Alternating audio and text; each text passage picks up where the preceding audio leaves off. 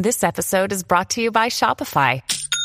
Forget the frustration of picking commerce platforms when you switch your business to Shopify, the global commerce platform that supercharges your selling wherever you sell. With Shopify, you'll harness the same intuitive features, trusted apps, and powerful analytics used by the world's leading brands. Sign up today for your $1 per month trial period at shopify.com slash tech, all lowercase. That's shopify.com slash tech.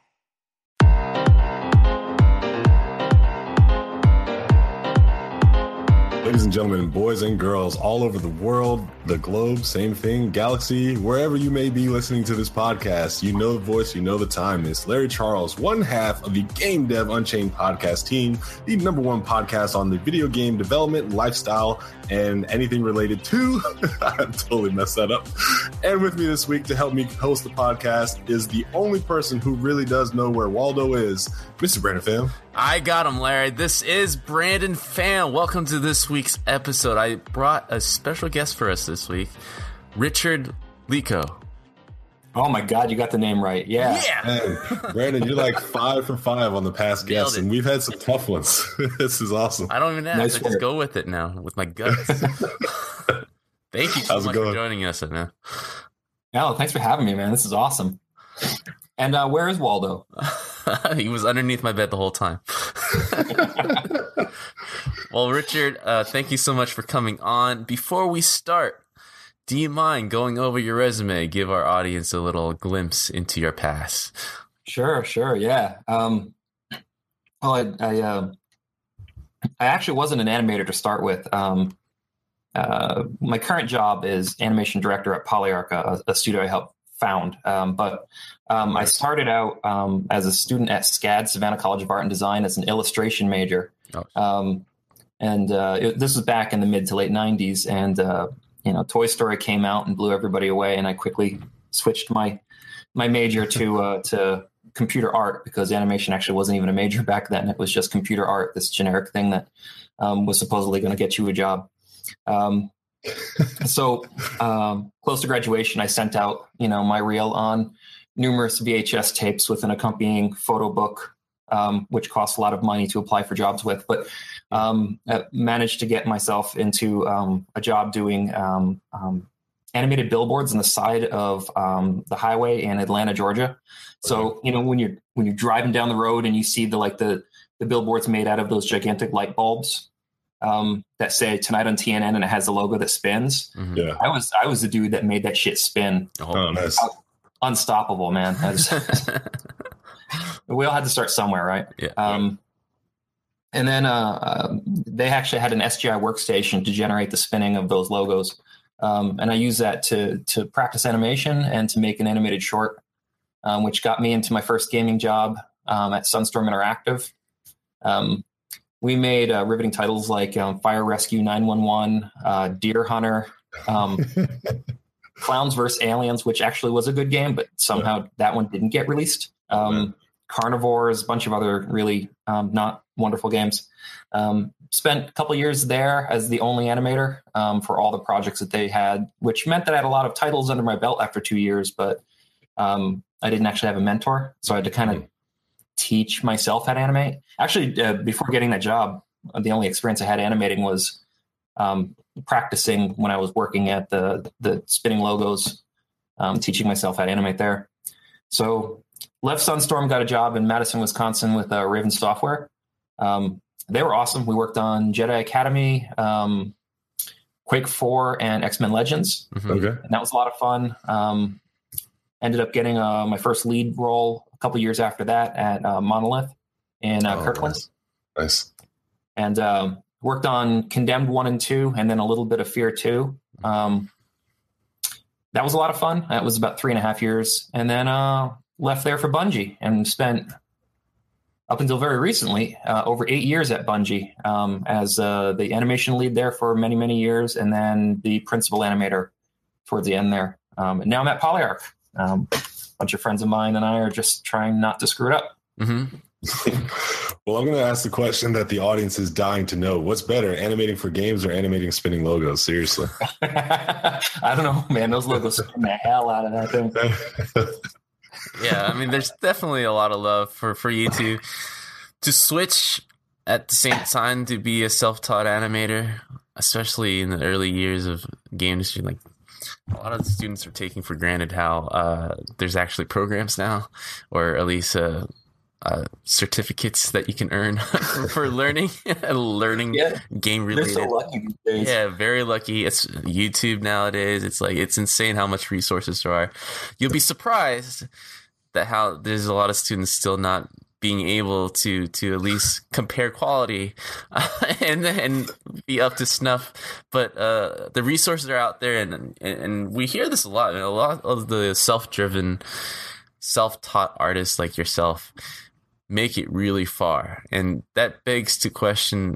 Maybe this probably answers kind of the topic of this week but uh something I want to dive deeper is like why why why did you leave at such an established place because usually people die at a certain place uh that like Bungie that would last for years and years but uh, at least Larry and I we've met a lot of high profile uh game developers like yourself who who are making that jump to go indie who are making that jump to do something uh, riskier.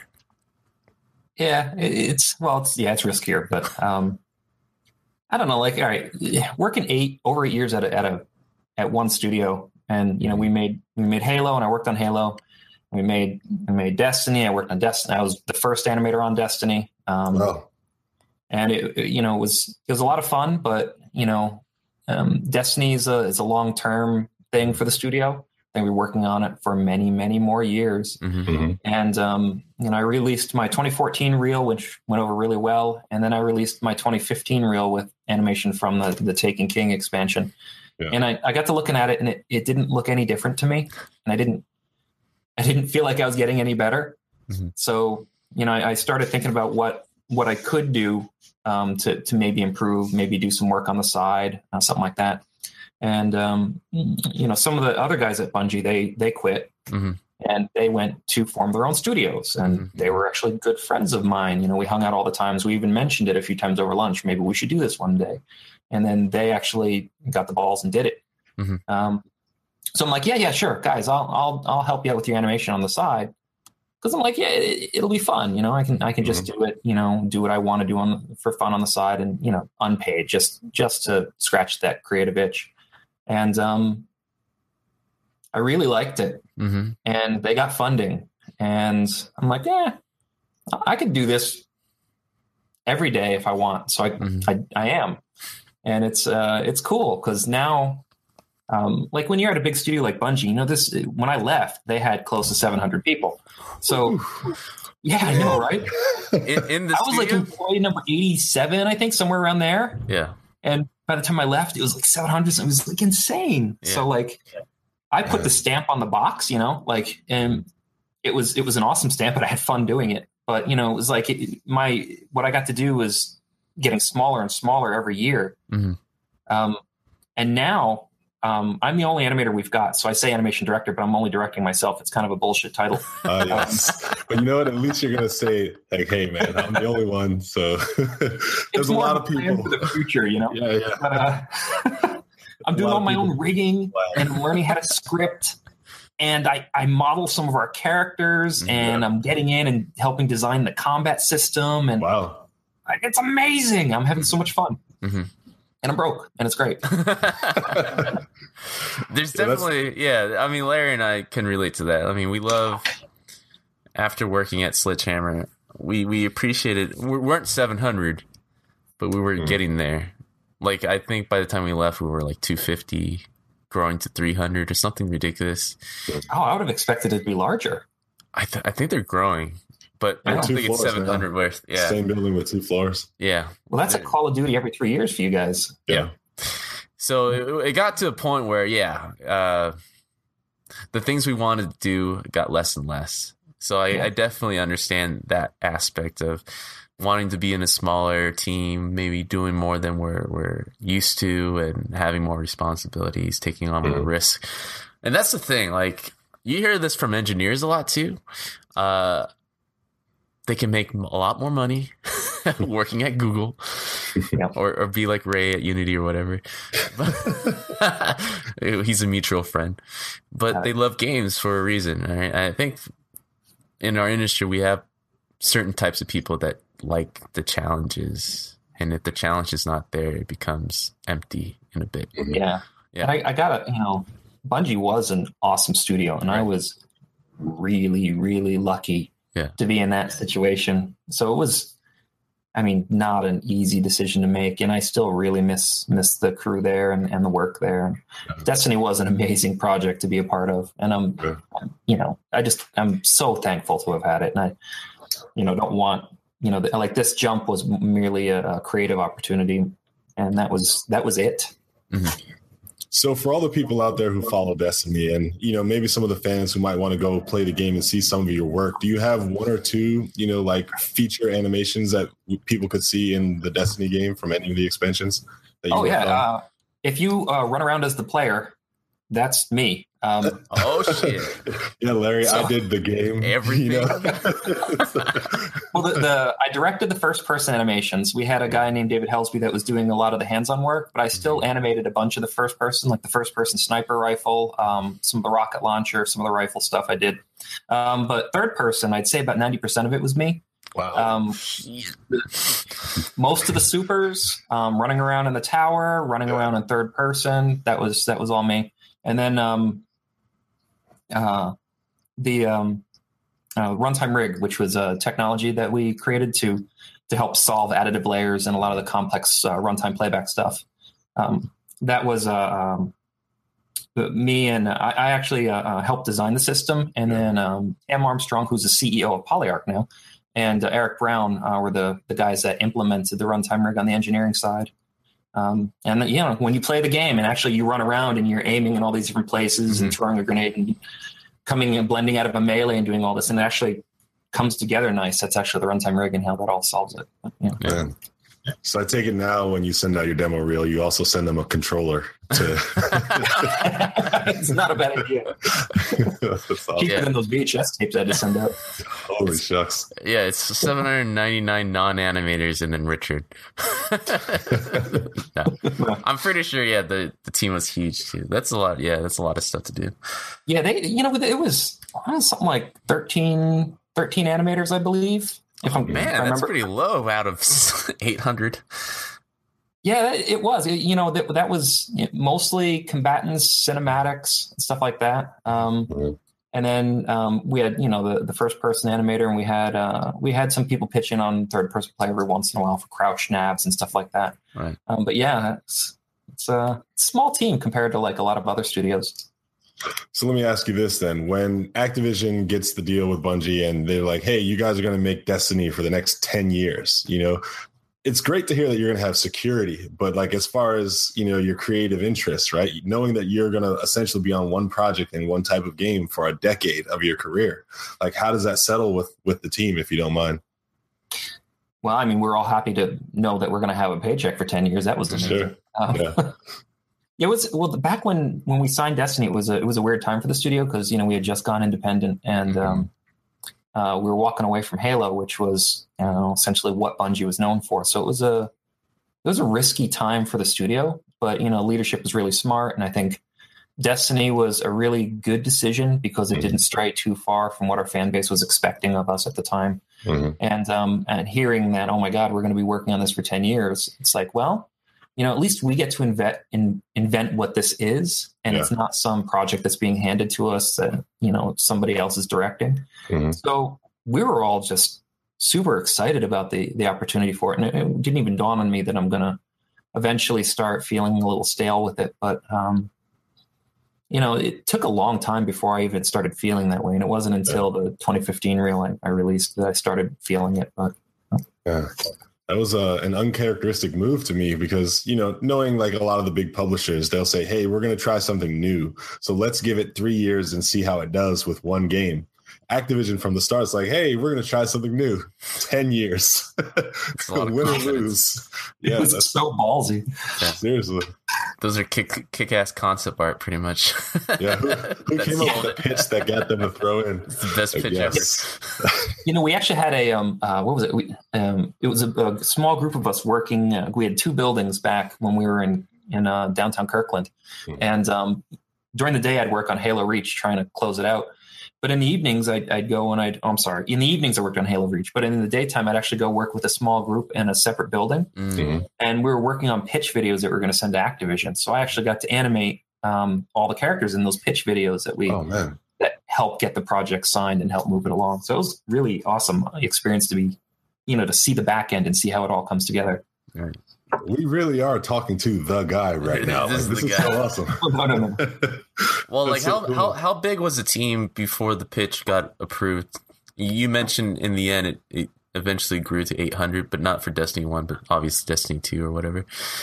But how how how big did it balloon, and how was that the the culture and, and the change from your I was, perspective? Uh, I was at the start of a big hiring spree that Bungie went on to to to staff up for Halo Reach. So we ended up getting up to I think like 200 people at the end of Halo Reach. Um, the crew that was working on the pitch for Destiny, there was I don't know 20 20 of us maybe. Mhm. Um, memory's a bit foggy on that. We're all in this pretty big room. Um, it might have been like 25, but um, and then when Reach was done, um, some of the contract employees uh, didn't get re-signed, so we shrank back down a little bit. Um, but then Destiny grew up to, I think we immediately went up to like 300 something people. Wow. And then over the course of Destiny, it just kept slowly creeping up higher and higher and higher. And since Destiny is not like, you know, you ship it and everyone says, "Oh God, thank God we're done. We shipped it, and we can go on vacations now." There's you know DLC, there's you know live events, there's all these things. There's you know emotes to release and all that kind of stuff. So there's never downtime. Yeah. So the the team just kept slowly creeping up and up and up. And I'm I have no doubt that they're over 700 by now. Right. Man, How did you, that's like a whole city. Uh, because we only grew up to half of that before we left. But imagine doubling that. Like you're meeting someone new every minute. Oh, the new hire emails. They send out an email every time somebody gets hired. it's like it's like rapid fire coming into your inbox. that's straight up to filter. junk. Yeah, that's straight up to junk mail. I'll see you when I see you guys.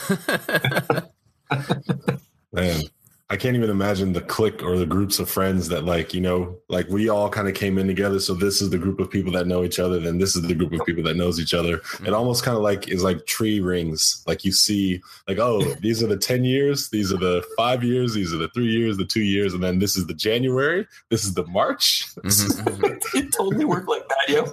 yeah, that's really tough. Like, how, how do you maintain? I mean, you guys must have done a kick-ass job maintaining like the studio culture, getting everyone involved in some sort. I, I mean, in every company, no matter how big it gets, it's pretty much like the person left of me and the person right of me. Those are my best friends that I see every day. Outside of that, it doesn't matter anymore. It's just it's just whoever you sit next to, really. But Well, they moved us around a lot. It was Yeah. constantly like musical chairs in the in the office. Um, right, right.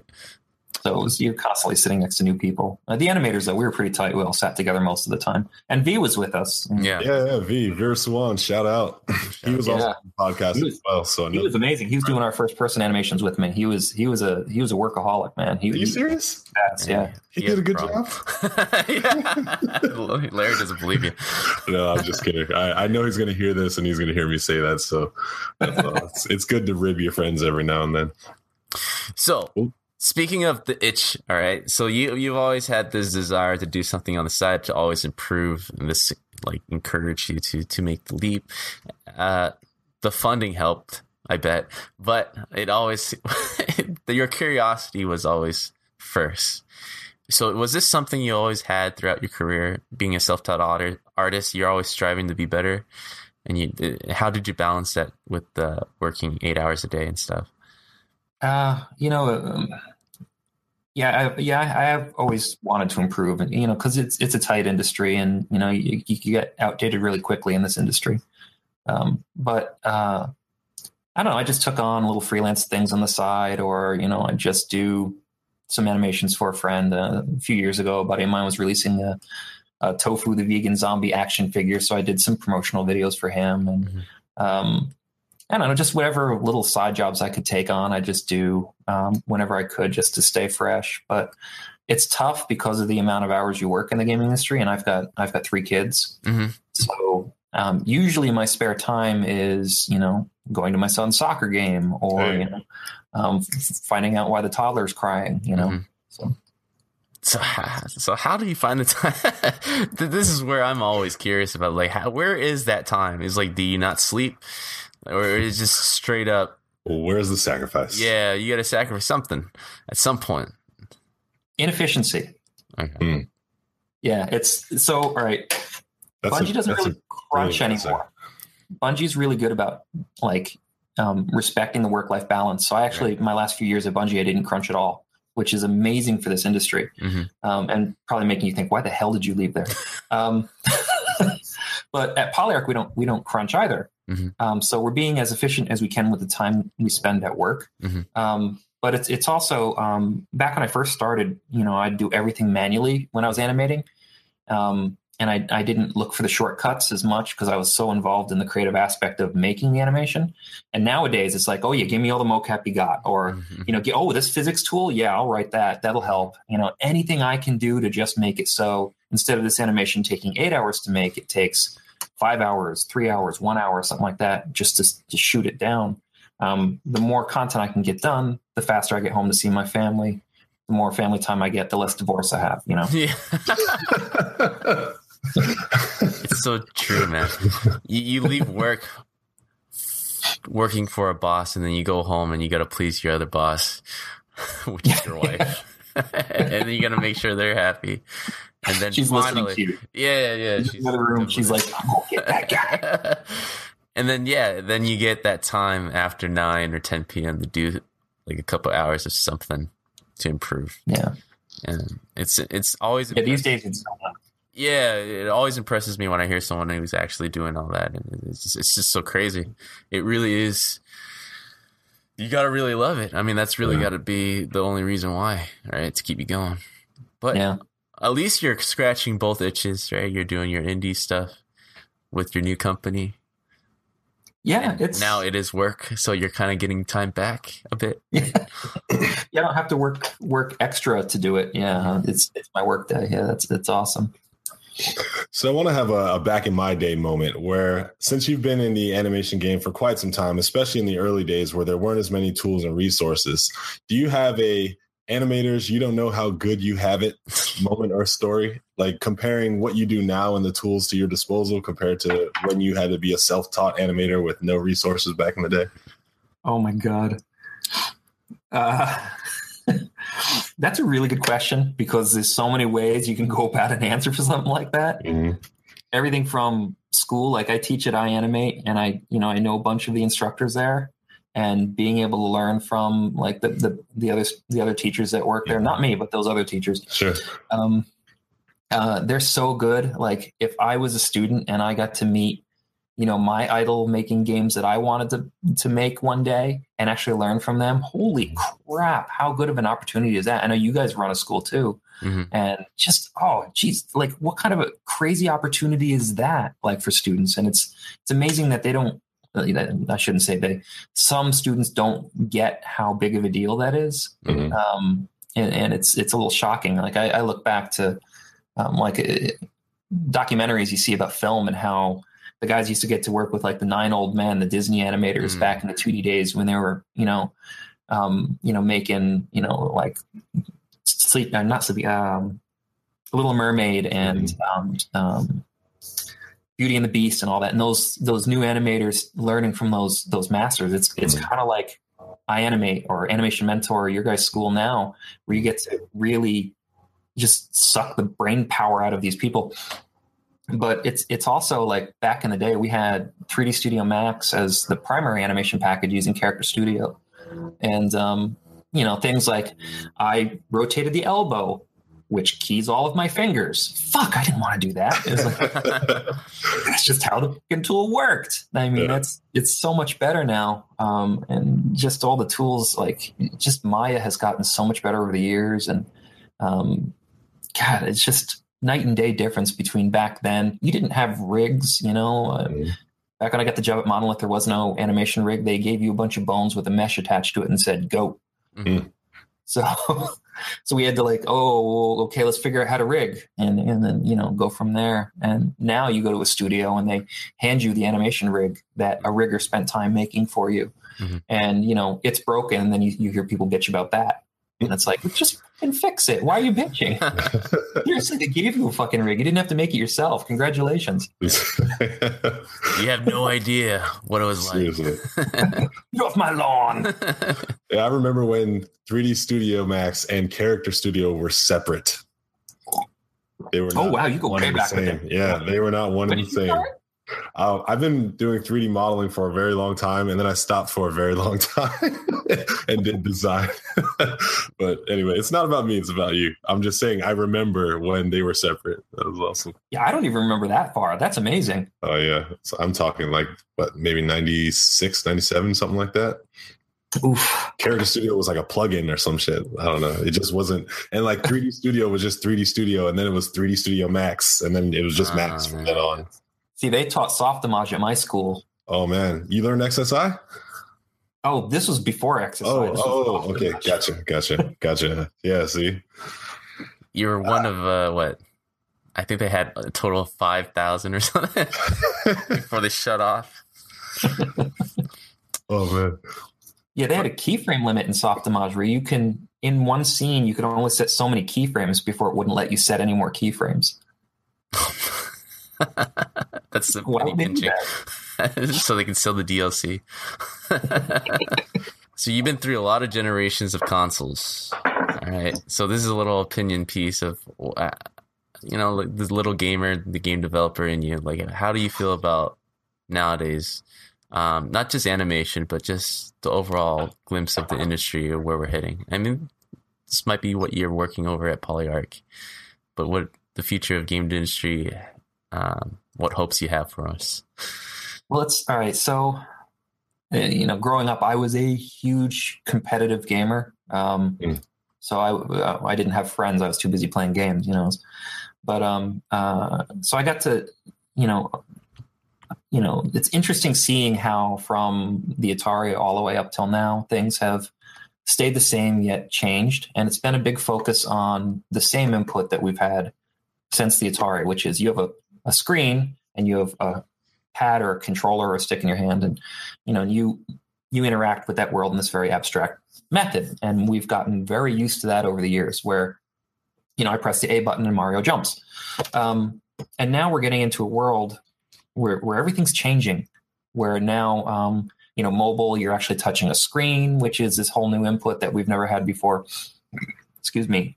And now with um, vr you know you're not just um, you know pressing a button to have a character jump anymore you're actually reaching out and picking up the damn character with your hands you know? So it's it's the industry is just taking this huge gigantic leap all in this very short time frame starting with mobile up through now where it's gone from a screen and an input device to to all of these vast options that we really don't even fully understand yet. So um, one of the things that that I found really appealing about what we were doing at Polyarc, and one of the reasons I chose to go go join them was it's VR, right? So, so now you take away that you know you have this screen and you have an input device, which is something we've all grown accustomed to. But if you actually think about it, if you know you've got somebody who's never played a video game before and you presented them with that, it's a very abstract notion. Yeah. So when you actually put this the, the the set on and you're actually moving around and you can reach and interact with things in a way that you would if somebody was standing next to you or you know if, if you were just you know moving something around a desk you know um, all of a sudden it's it takes away that level of abstraction Mhm. so then all right well what does that mean? Like well how do we leverage it and what do we do with it? And um, you know you can still have you know press left and your character moves left on a movement stick. Um, but i don't think that's the future. I think that that is um, a bridge really. It's it's a way for us to take our understanding and apply it to this new paradigm. So um, you're going to start noticing games um, start using that bridge and start doing things in in more interactive ways like you you see a bunch of you know VR movies where like the, the rabbit comes up to you and you're a rabbit and you look down.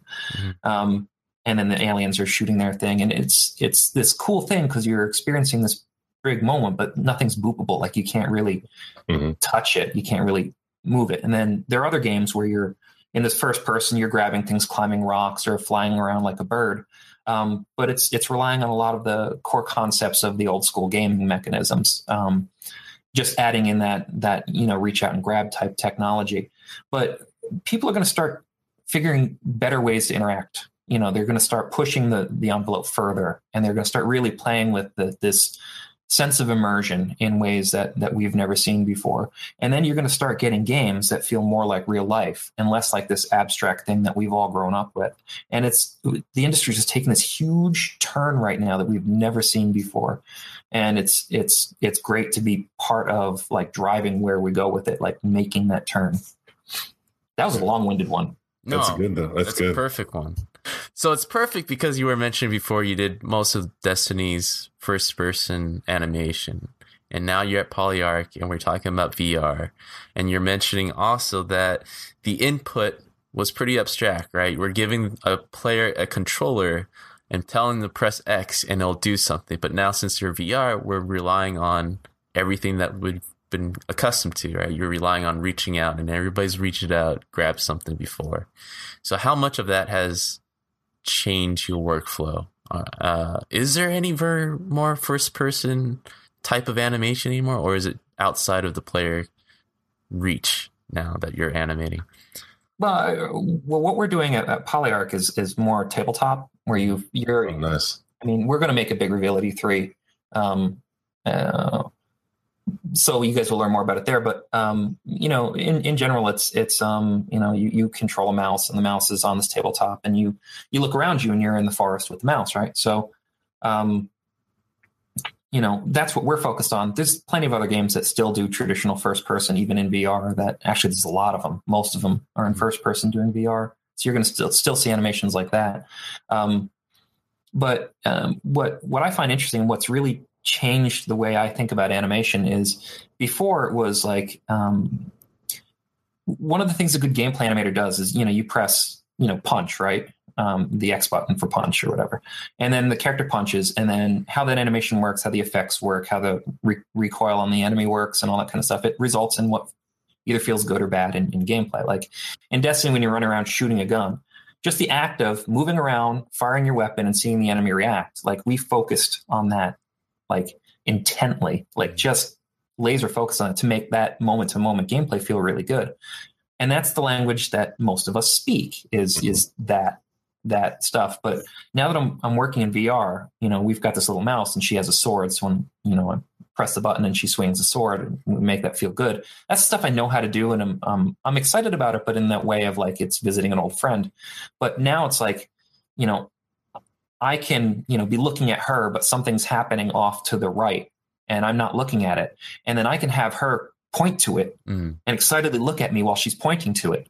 And then I turn my head and I look at what she's pointing at, and there's an enemy cresting over a hill. Mhm. And all of a sudden, she's a gameplay partner, not just a player character. Yeah. And I'm building a relationship and I'm actually communicating with another person that I've never been able to do before with animation Mhm. Mhm. um, another example is like you you you know you can make noise and the the headsets like the oculus or the the vive will will hear it and um, it, you can actually use it as an input so right now we can kind of go like make it like a wind noise Mhm. and then her ears will swivel to hear you Mm. and all of a sudden holy Wow. you can't do that on a console like Yeah. that's crazy like it's it's you know You giving her emotional reactions like if you will look at you crazy. Yeah. Yeah, You're like if you're the doing things with the controller, we can have her look at you and be like, "What the fuck are you doing?"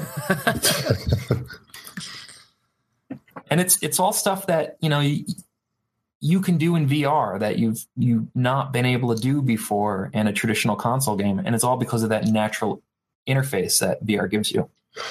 Well, let me ask this then. Since VR is allowing people to look in, you know, 360 panorama, that kind of means that it's more work for everybody, right? Like there's less less to hide if you're doing a cinematic, for example. If you're in the world while the cinematic is playing, you just basically have a world that's moving all around you. There's no camera shots, it's scenes. You know what I mean?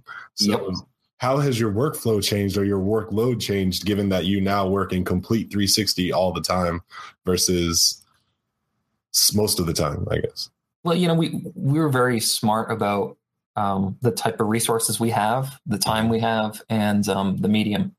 So we designed it with that tabletop in mind, meaning anything in the essentially the 180 degree in front of you is is where all the action happens. You could turn around and look behind you, and there's forest back there, but nothing's happening. Mm-hmm. Right? Gotcha. So all I had to do was instead of thinking about it, you know how like video games, think about it like movies, where you you see um you know a film and then the you know there's a lot of camera animators that come in and help animate the camera to make that feel right and all that kind of stuff. Well, in VR, you're the camera, and where your head moves is is where you're looking, right? Mm-hmm. So we don't need to worry about the camera. So we actually set it up like a stage play where all I have to do is worry about the things on the stage and then how they get in and out of the stage and then where we shine the lights, the spotlights. Um, and that just makes it actually easier on me in a, in a way because now I don't have to worry too much about filming it with a camera. All I have to do is just get these evocative performances. The, the, the thing I do have to worry about now, though, is in the past in, the, in a cinematic, um, you know, you knew where you're filming it from, so you can craft your performance to that. But now someone can just get up and kind of look around and check out the butt of the mouse, you know, from an angle I had never anticipated because yeah. they stood up and walked around, you know, and that's um that's adding extra work. Mm-hmm. What's exciting about the VR, especially for animation, but everyone kind of has their input, but the same way that when you talk about a Pixar, DreamWorks type of film, you're mostly talking about the character and animation. No one ever really talks about the environment. Being an environment artist, so I'm not sour or salty. I understand, but like you know, the Oculus having their own kind of Pixar team. They had that Hedgehog film that was out earlier that actually got an Oscar or something, or, or got some rewards uh, awards. The Henry, Henry yeah, the right? Henry one, right? Henry. Yeah, like, that's cool. Yeah, it's really cool, and so it's turning a lot of heads in Hollywood. Some might even say that the VR storytelling element of these type of type of animation is kind of like the future, like or at least a medium that they want to explore. So how excited are you when it comes to that? I know you're super excited about the possibilities of what you're doing that weren't uh, possible before on on a flat screen, basically like there's a lot more like you said that is still being explored do you see somehow at some point or it's already happening that there is going to be some type of uh, merging of the industries through this medium especially for oh. an animator like yourself yeah definitely yeah it's i mean if you think about it like wouldn't you want to be right on the field watching a football game mm-hmm. of course like who wouldn't? Like that's that is the obvious next step for VR. Wouldn't you want to be at the front row of a Dave Matthew concert, or you know, you know, be right next to the president as he's giving a speech, or you know, there's just so many uses for this medium, and I, I think that when um, when it gets more consumer friendly, like you're not tethered to a computer, or you know, you have proper input devices, or it's not in this big heavy thing that you sweat in and then all of a sudden you can't see because you fogged up the lenses like when they solve a lot of these problems um, you're going to start seeing all these industries use it. And then the moment you know you can sit on the side of a you know a football game and, and just look around like you're actually at the game mm-hmm. um, everyone's going to be buying it right? And then then you're going to have a situation where there's so many you know units in houses and you know the saturation level is just going to be huge at that point. Like no one thinks that you know like um, i couldn't imagine anyone thinking oh yeah this this flat picture on on on my wall this is the be all end all of of visual input devices like that's yeah, no yeah, one's yeah. thinking that like everyone wants the holodeck right yes so this is the next step to to get us there and it's just it's I, i'm not going to say it's going to remove TVs. It's not, but um, it's certainly not limited by the current technology. And every year that goes by, it's going to get better and better and friendlier and all these other industries. And I, I, know they're already looking into what it would take to to get involved in it. And games is just like a fraction of that, you mm-hmm. know. And environments, they're a big deal, man. Like you look around Yeah. and you feel like you're in the woods. That's that's what Holy I've been crap. saying. Man. Thanks for throwing me that bone. That's what I've been trying to. you guys are so damn important. Like I honestly, I think it's the the two big standouts for games yeah, is going to be the environment. You really feel like you're in it, and then seeing characters that don't look like idiots. yeah, yeah, Meanwhile, the designers are unemployed. yeah. Designers, we don't need you guys. we can you got to literally figure out how to make it all work. we get to sit in the room and just stare at something being animated, and that's the whole game. It's like this is the coolest game ever. But like, what's exciting is, and I, I hear this a lot, like the movie industry um, is always looking for ways to people to go into theaters. Right? They're raising the ticket prices. Uh, Yeah. TVs at home are getting better. Uh, you're you're getting access to a movie in the theater like two months later. Everything's digital, so it's faster. So the reason to go to the theater is is for for, for, for you know the just old nostalgia kind of feel, hanging out with friends. It's it's a very uh in the future unnecessary thing. Like it, it like once you have a home that has the best screen that you can afford, you have your Blu-ray. I mean, you can you can you can copy the experience pretty well. So they're looking at VR, I think, as a way to uh, you know bait people into the experience who, who can't afford a VR set. So uh, it's very exciting because I, I can see the VR industry kind of pushing audience or uh, viewers to go into the theater and everybody coming out with a different experience based on their VR set. Like it, could be more interactive that way, which is kind of cool. and it's going to be social too. Like Yeah. the, what um, Facebook was showing with their um, their implementation. I mean, it's still a year, few years off, but I can't wait. That's it's a cool use. Yeah. Until no one leaves their home anymore and everyone's just plugged into their VR set.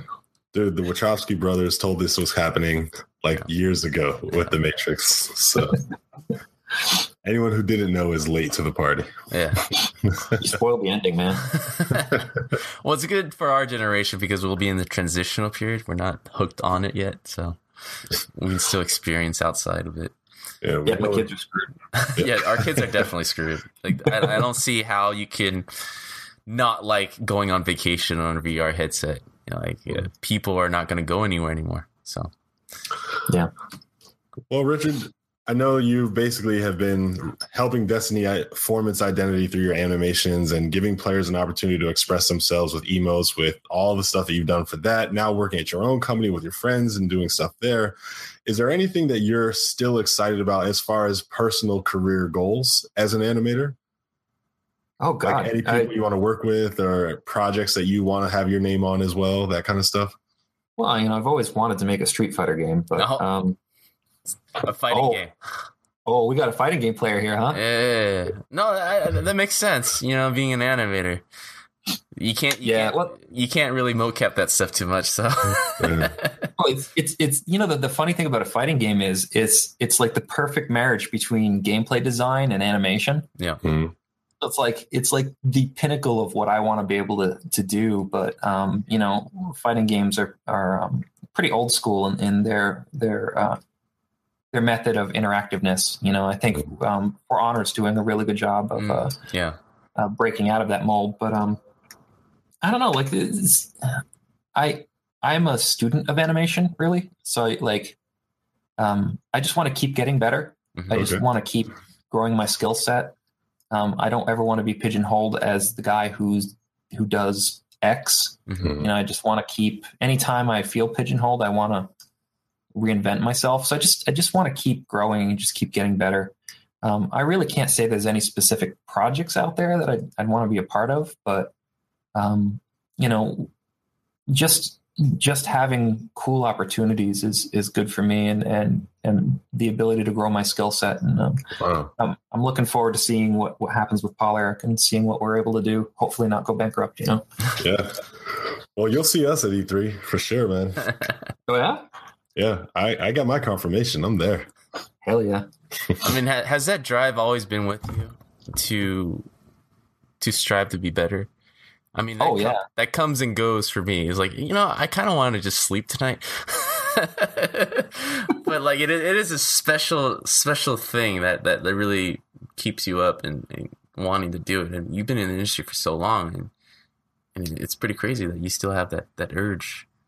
Yeah, it never went away. It's it's um you know back at, at Bungie, I was I was uh, I started out as a lead there, mm-hmm. and I was a lead for six years. Mm-hmm. And then um, they wanted me to continue going up the corporate ladder there, and they kept um, trying to urge me to to manage more people and to start growing in the in the business side of it. And um, I had a decision to make where you know I was like, well, do I want to become a better animator or do I want to just grow my career more? And it, it, meant meant more to me to just become a better animator. So I, I declined and um, worked with them on a position that allowed me to keep my salary and keep my benefits, but um, continue to focus on being a better animator and mm-hmm. being a mentor to the team.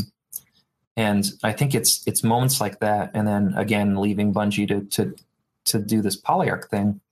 It's just, I mean, it, I've I've just dis- discovered that it, you know, that's what I want out of life. Yeah.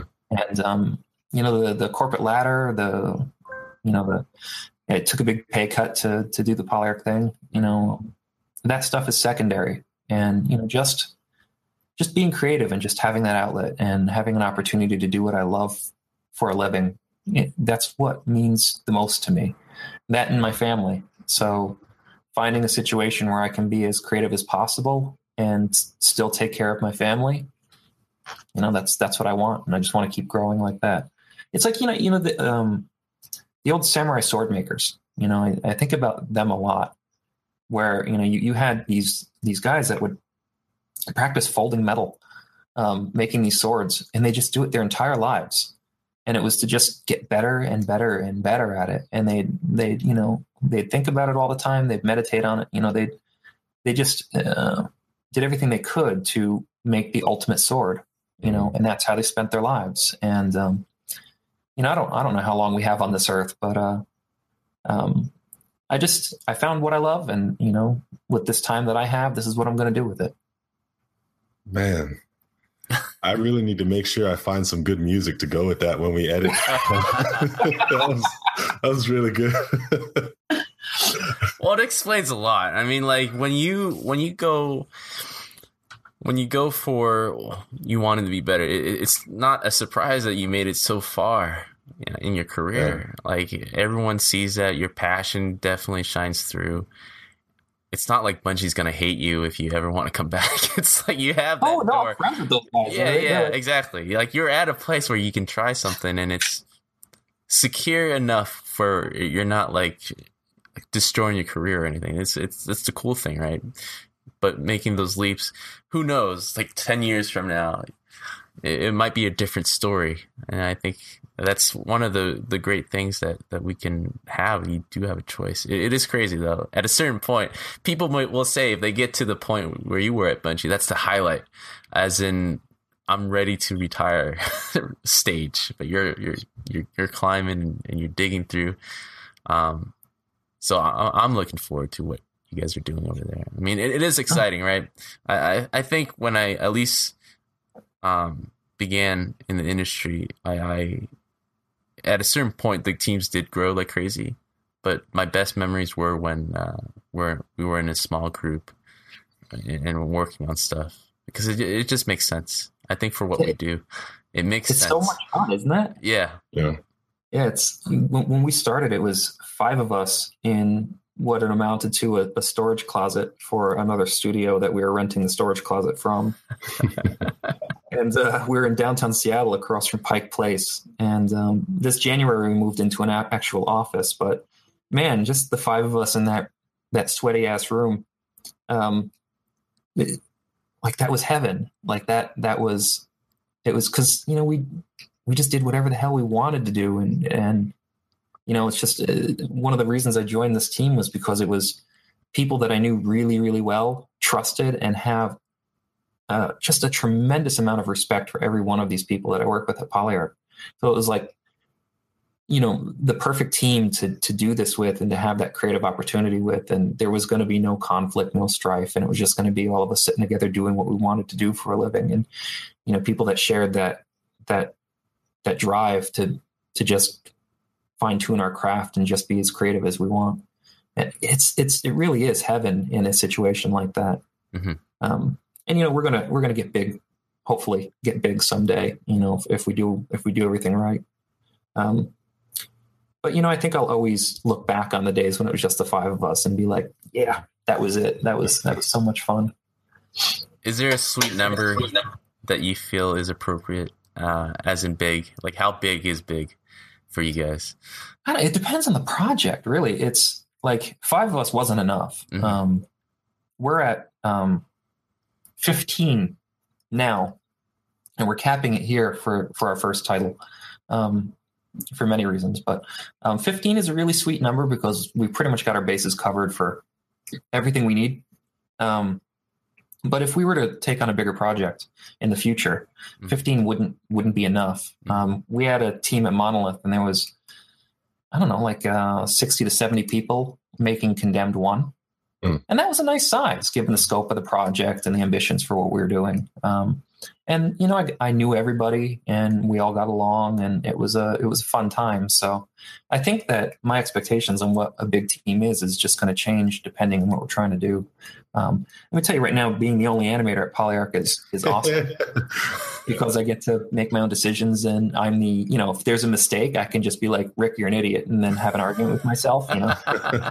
but uh, it's it's a bit. Um, I'm, I am looking forward to maybe hiring another animator or two on down the road because having somebody to bounce ideas off of is Right. is really amazing. And uh, the reason why I laughed is because when you said I'm the only animator, it reminded me right away. I was like, oh, yeah, that's right. So, like, the scope is going to be very limited to your capabilities as well. yeah. This is what we're doing for our game, right? Yes. So, like, what, what was the biggest thing that you noticed um, working at Polyarc versus your previous experiences? What was the thing that like made you feel? I'm sure before you felt like this was the right decision, and everything, but once you settle in, it's like, all right, this is what I missed. This is this is what I thought it would be like, and it's coming true. know? Well, it's um, you know, when I when I was when I was a kid, you know, Mario came out, Zelda came out, um, and I used to love Nintendo games back in the NES days, and it, it you know was part of who I was back then. And I remember telling my sixth grade teacher, you know, I'm going to make this shit for a living, and I'm not going to do my damn homework tonight. Damn. So, but it, you know, my heart was in it. I, I really loved those. Like it, it actually stirred something in me. So when I took the job at Polyarc, it was it was like going back to those feelings that I had as that as that kid and working on something that I just keep dropping this USB thing. I gotta put it away. Um, it it it just felt like home to me. Like it felt like you know all my my training and my experience has has made it possible for me to be here. Now now now I get to to embrace it. Um, did I even answer the question? Holy crap! Where did I go with that one? No, no, no. I think I think you are. Like I, I- I can totally relate to that. Like my favorite experience. I haven't been in the industry as long as you have, um, only maybe a decade. But out of all the projects I've been at, my favorite experience of working within a team was back at college when I was working with Larry and and, and V. Actually, it was like a student project we we we we worked on it. We had an idea. We worked for like three four months. we were the Uh, underdogs. we were the guaranteed underdogs. Losers. as in the teacher the week before said uh, to like announcing that this other team was going to be the one. Like this is the team that I think is going to have the best. I don't know if that was on purpose. It felt like it was directed to us in a way because he was looking at us, and there was three other groups. They're throwing down the gauntlet for you guys. Yeah, but it was it was fun. Like just that that project was the funnest time I had because we ended up being the highest graded group. Maybe that success kind of topped it off, but it was the experience that we had from that, and it was just four of us in a room, and we cranked it out, and it was cool. And that was a a student project, right? It was unprofessional. I'm sure we look back, it was totally sloppy but I think it was the the the friendship that was um, that made it cemented fun. at the time. So I, I think like my whole stretch of the career, I'm I'm trying to get back to that. I'm trying to find that again, and so I can totally understand what you were saying. Like telling your teacher at second grade or whatever to, that you're not doing your homework. but yeah, I mean that's that's I, I can I totally understand. Yeah, I, I listened to your guys' podcast with V. Obviously, you know, Yeah. my, my buddy there. I'm going to listen to that one. Yeah. And you guys, my God, you sounded so much like my friends back in my college, and and uh, going through classes, you know, going through you know group projects with them and stuff. It sounded like you had such so much fun. Yeah. I think it's just if you find the right people. I tell Larry this all the time. You're going through the industry, you're kind of just finding people to recruit later. You're just making this Yeah. list that you want to work with later. Um, so I think, I think all of us kind of want that just a small group being able to have everyone's opinions count and then just Yeah. commit to an idea and then just you know make it as successful as we can and to me that even if you have like a huge game that is world renowned just having that little success is at least to me is a bit more meaningful at my stage at this stage. Maybe a few Yeah, years it- back i would be different. You know it's it's really insightful like th- that you've gotten to that point because there's so many people in this industry that um you know they get hung up on like oh i want to work on this project because it's huge and my mom will know what it is. And and i remember feeling that way too. But after you've been through the ringer a bunch you start realizing that it's it's like it's the the the people that you're there with and those moments that that really kind of make it worth it Mhm. and it's like it takes that, that those years of experience to try and figure that out you know Yeah. We're all seeking to add value to our life in our own ways, but it's funny how your understanding or your definition of value changes as you gain more experience. As you go down roads, you realize, like, dang, I wish I was still home. But you don't know that while you've only experienced home. That's the thing, you know. So it does require the journey and the growth to, I guess, give you that perspective. yeah yeah what home means is always changing too Exactly. also true. Yeah. well speaking of perspective what what is uh what is your day like now uh compared to everything else oh uh, i get drunk 24 7 I mean, No, I, I- yeah, I imagine there's a lot of flexibility now. So yeah yeah it's i usually work from home one day a week where i just sit at this desk and i churn out some stuff which is so amazing yeah, it's amazing. um, you know, just not having to deal with the commute and all that kind of stuff. And you know, I've I've got you know, I can talk to the guys at work anytime I want. Um, but you know, when I do go in, it's you know, go in at a normal time. You know, work my ass off while I'm there, but having fun while I'm doing it, and, Mhm.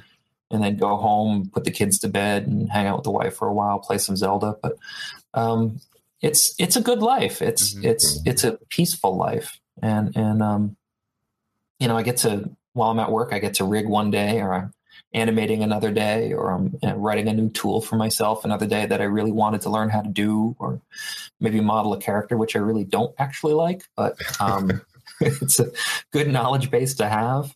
Um, doing some point weighting, maybe working with one with uh, one of our designers on on you know how to hook up you know boopables or you know get these animations working in game, and it's it's pretty easy going. Like it's pretty low stress with all of that, which is it's the first time in my life I can honestly say it's been pretty low stress.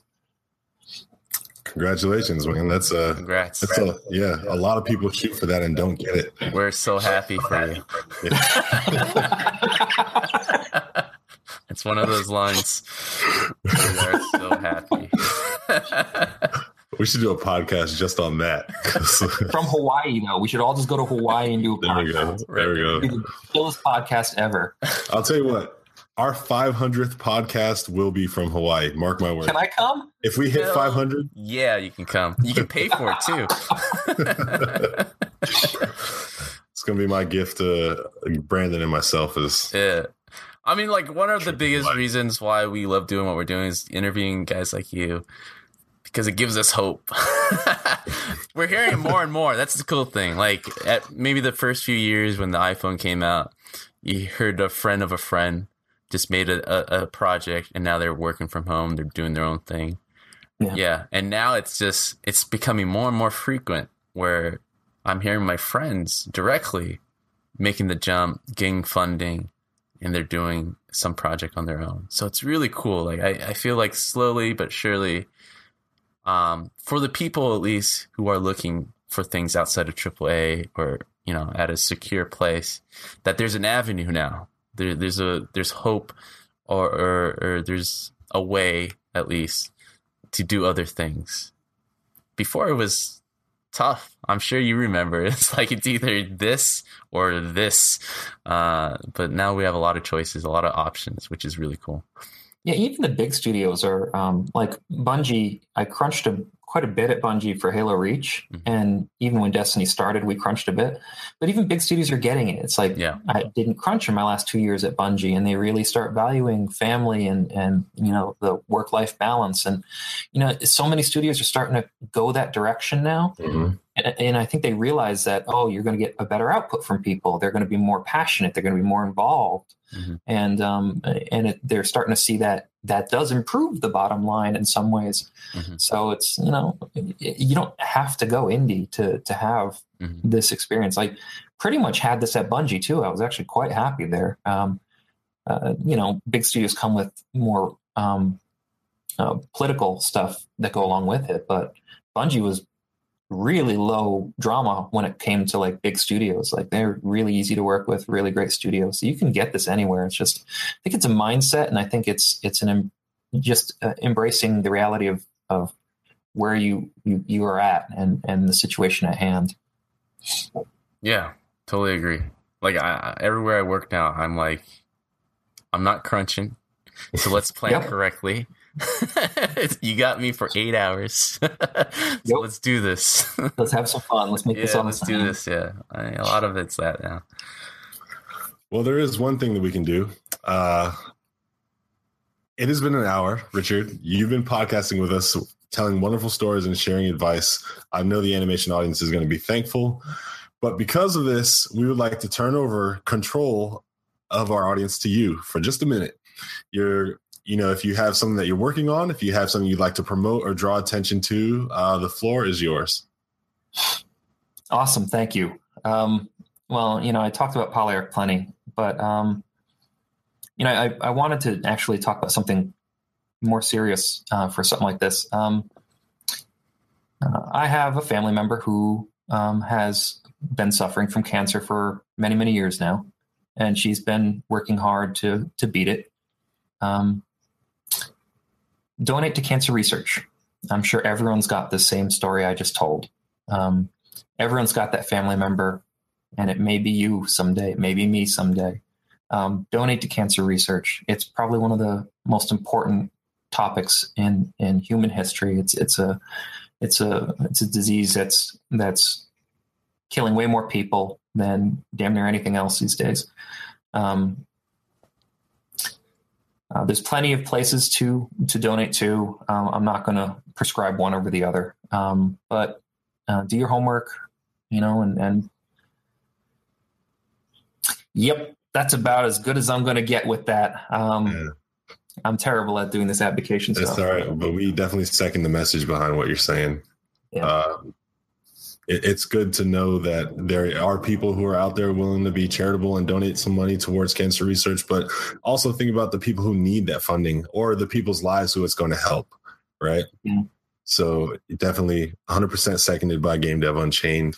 Uh, we will be donating to cancer research as well uh, from the podcast. Uh, probably not a whole lot because it's from our pockets, but it'll be what we can offer.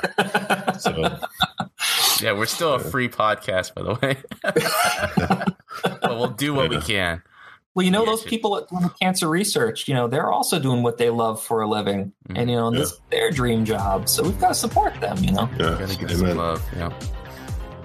Well, Richard. It's been a pleasure, guys. It's been a real pleasure. Definitely. It's been a pleasure. Now that we're friends, I feel like we're tight. But it's Larry Charles. I'm saying good night. Hey, this is Brandon Pham. I'll see you guys next week. Thank you again, guys. That was awesome. if you enjoyed this podcast and you want to stay in touch or continue to follow our developments, then you need to go to facebook.com forward slash game dev unchained and drop a like and stay in touch. You can also get the direct feed for this podcast on soundcloud.com forward slash game dev unchained.